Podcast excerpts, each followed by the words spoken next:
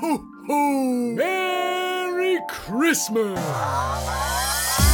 Too Long Didn't Read, from the Alan Turing Institute, the U K's National Institute for Data Science and A I.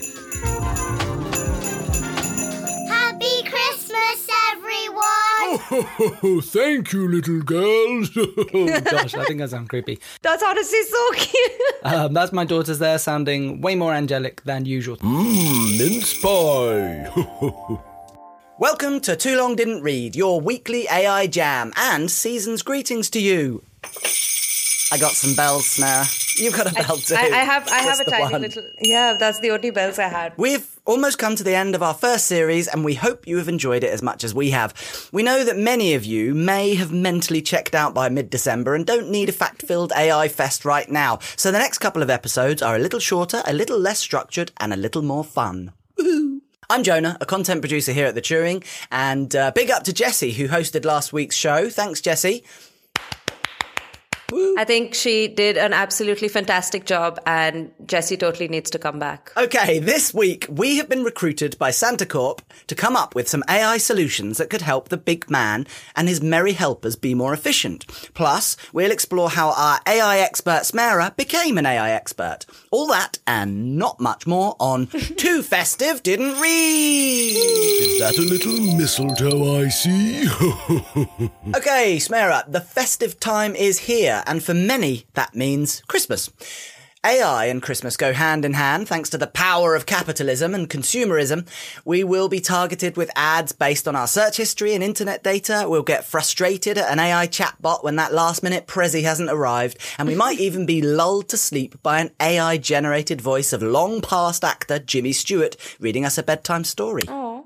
I read that the B B C have collaborated with computer scientists at the University of Stanford and Illinois to create an A I tool that will make recipes from your Christmas leftovers. From turkey croquettes to potato casserole, it wasn't very revolutionary. I know. I did read what I think is a positive A I Christmas story. Mm-hmm. I'm sure you'll correct me if I'm wrong. An Australian telecommunications company have enabled all of its fourteen thousand five hundred payphones across Australia to call the North Pole for a magical conversation with Father Christmas. Aww. Children are encouraged to use Google Maps to find their closest payphone, and then they can dial hashtag ho ho ho for a free chat to Santa.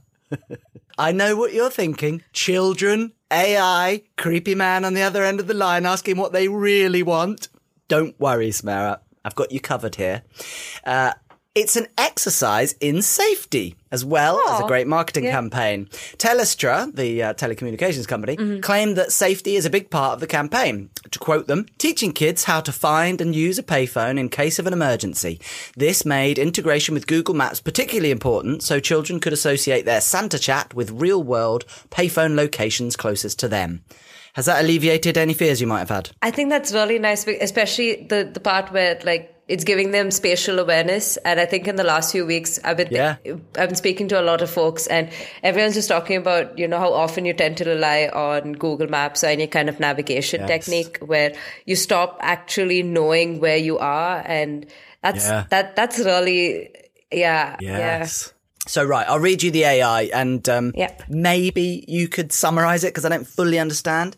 Working with implementation partner Fullstop A I and agency partner O M D, Telstra chose to use Google Cloud's Dialogflow C X as a voice interface for Santa, okay. which has been further enhanced by generative A I and Palm two, our next-generation large language model that builds on Google's legacy of breakthrough research and machine learning and responsible A I.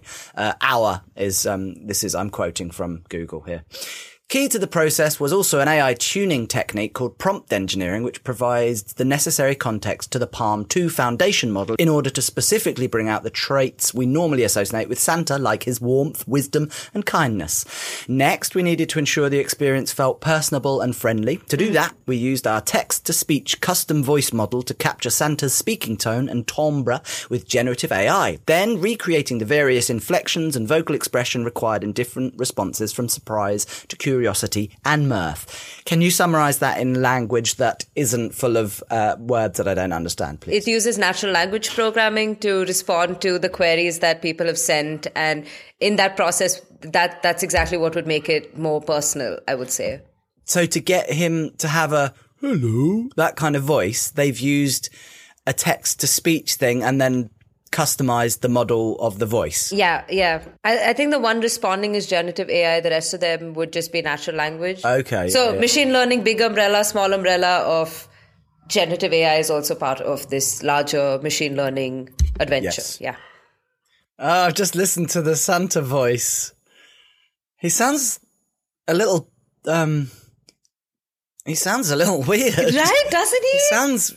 He sounds quite creepy. Yeah. If he weren't saying lovely words. For listeners, here it is.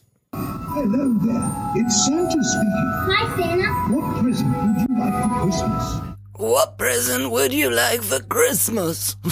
You know, we've kind of been painting poor old Santa in this very specific, you know, deep-throated... Yeah, exactly. Like, what if, what if Santa's just sitting there like, damn... I have like a squeaky voice, but they just changed it. Like we need to, we need to be more creative with it, you know?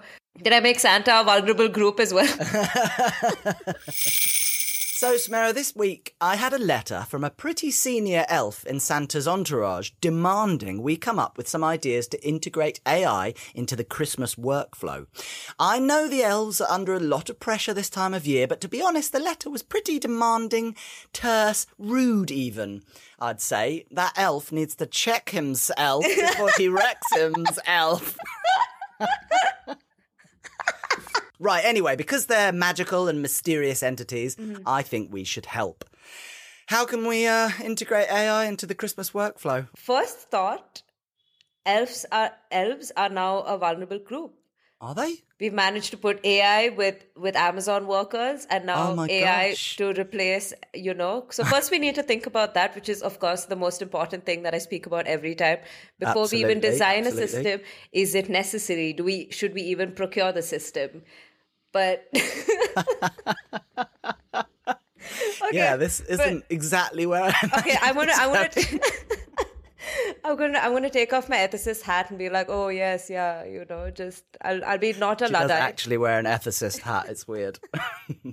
We could put some form of automation into his sled to make it quicker, pull more weight and yes. whatnot. You know, yes. It does seem to have some really good avenues. You know, and like his um uh, the route, mm-hmm. he could have an optimized route. Exactly. He could use um letter processing A I, right, to to sort of sort the letters and put them into.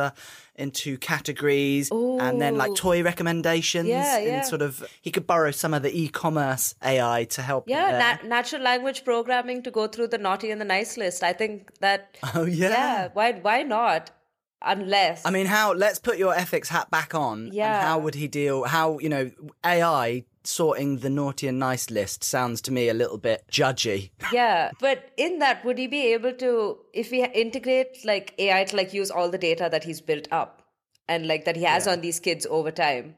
A, yeah. children's rights, excuse me, Santa, yeah, just absolutely. because you are magical, absolutely. just because you are magical, yeah. you think you are going to surpass the E U A I Act? No, no, no, no, no. Two, how accurate is his data, right? Like, okay, there's a child. I, would I really trust yeah. a child to be honest about, you know, their actions of being naughty or nice? And also, yeah. how much how much freedom do I want to give this child to ask for whatever toys that they want? Some people say, Father Christmas is watching, you better be good. For like, you know, parents get this additional help for like the month of mm. December to mm-hmm. threaten their children. Yeah.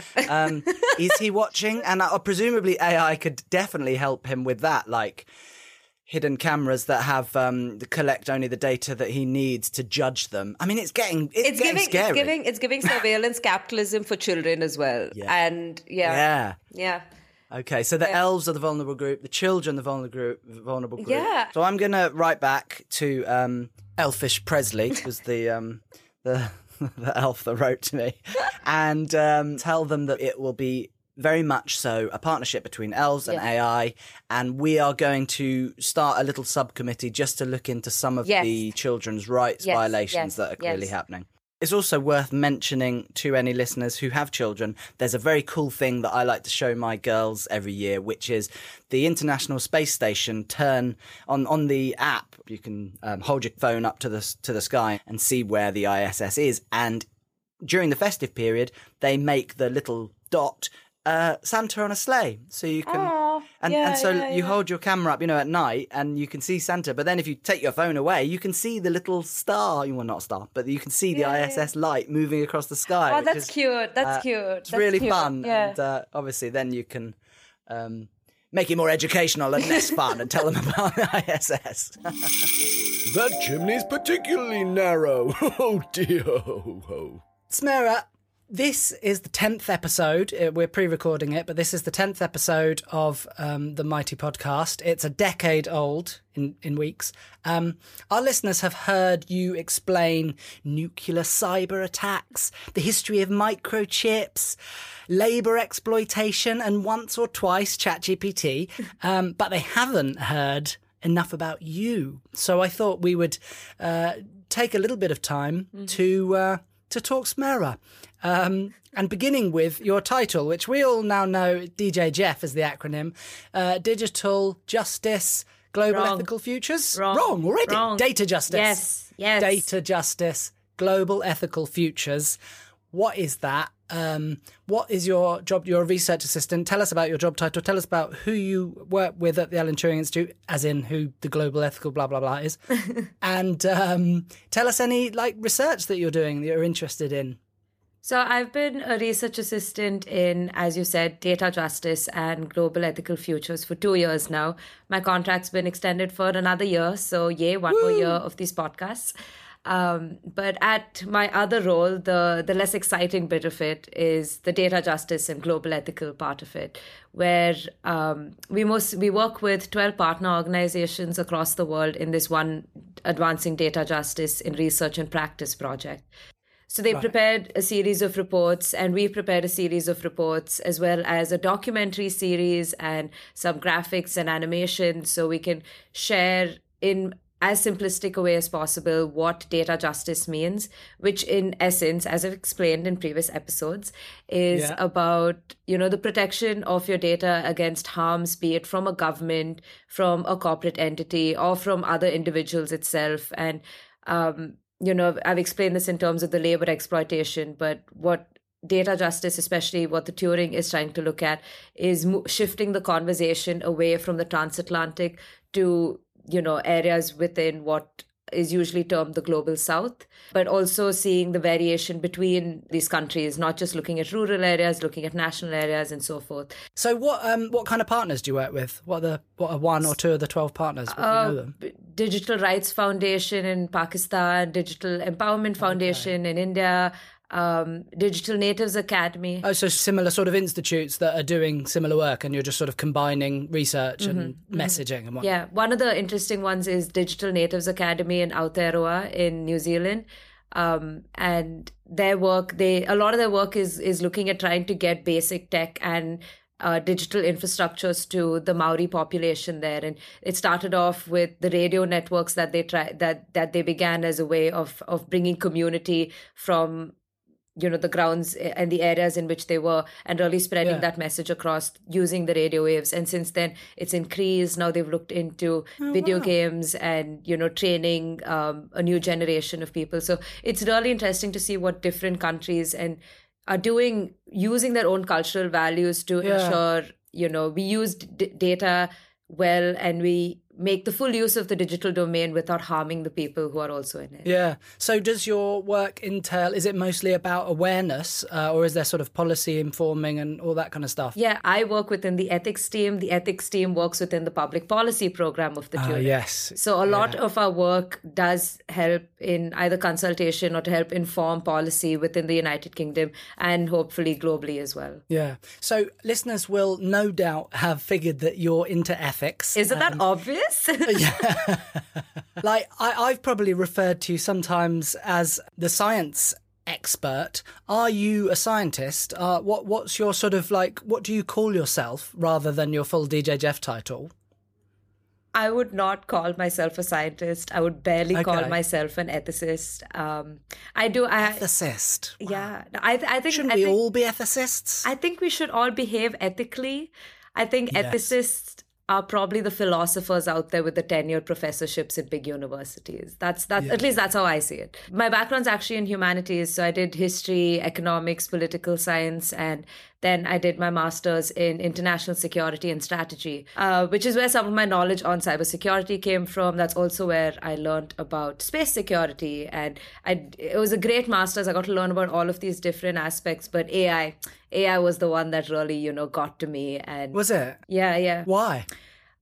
I, I didn't really know much about it. And then as I started figuring out the, the logical side behind it and the math that went into it, and then, of course, the big data problem, that's when I realized it could really harm communities. So I wanted my research to relate to what's happening in Kashmir, occupied Kashmir, and the divided Kashmir region within India, Pakistan, and China. Yeah. So my thesis essentially tried to look at how medical technologies, medical A I-based technologies, if deployed in areas like this and don't contain the data of the people in those regions, just thinking about how that data, if trained on people like me, if used over there, would not pick up on their signs of trauma and not pick up on how best to treat them. So I realized that there was that big inequity. And yeah, I end, end up writing it on ethics. And a few months later, found the posting at the Turing Institute. I applied about eight hours before closing. So I was I was not on top really? of it at all.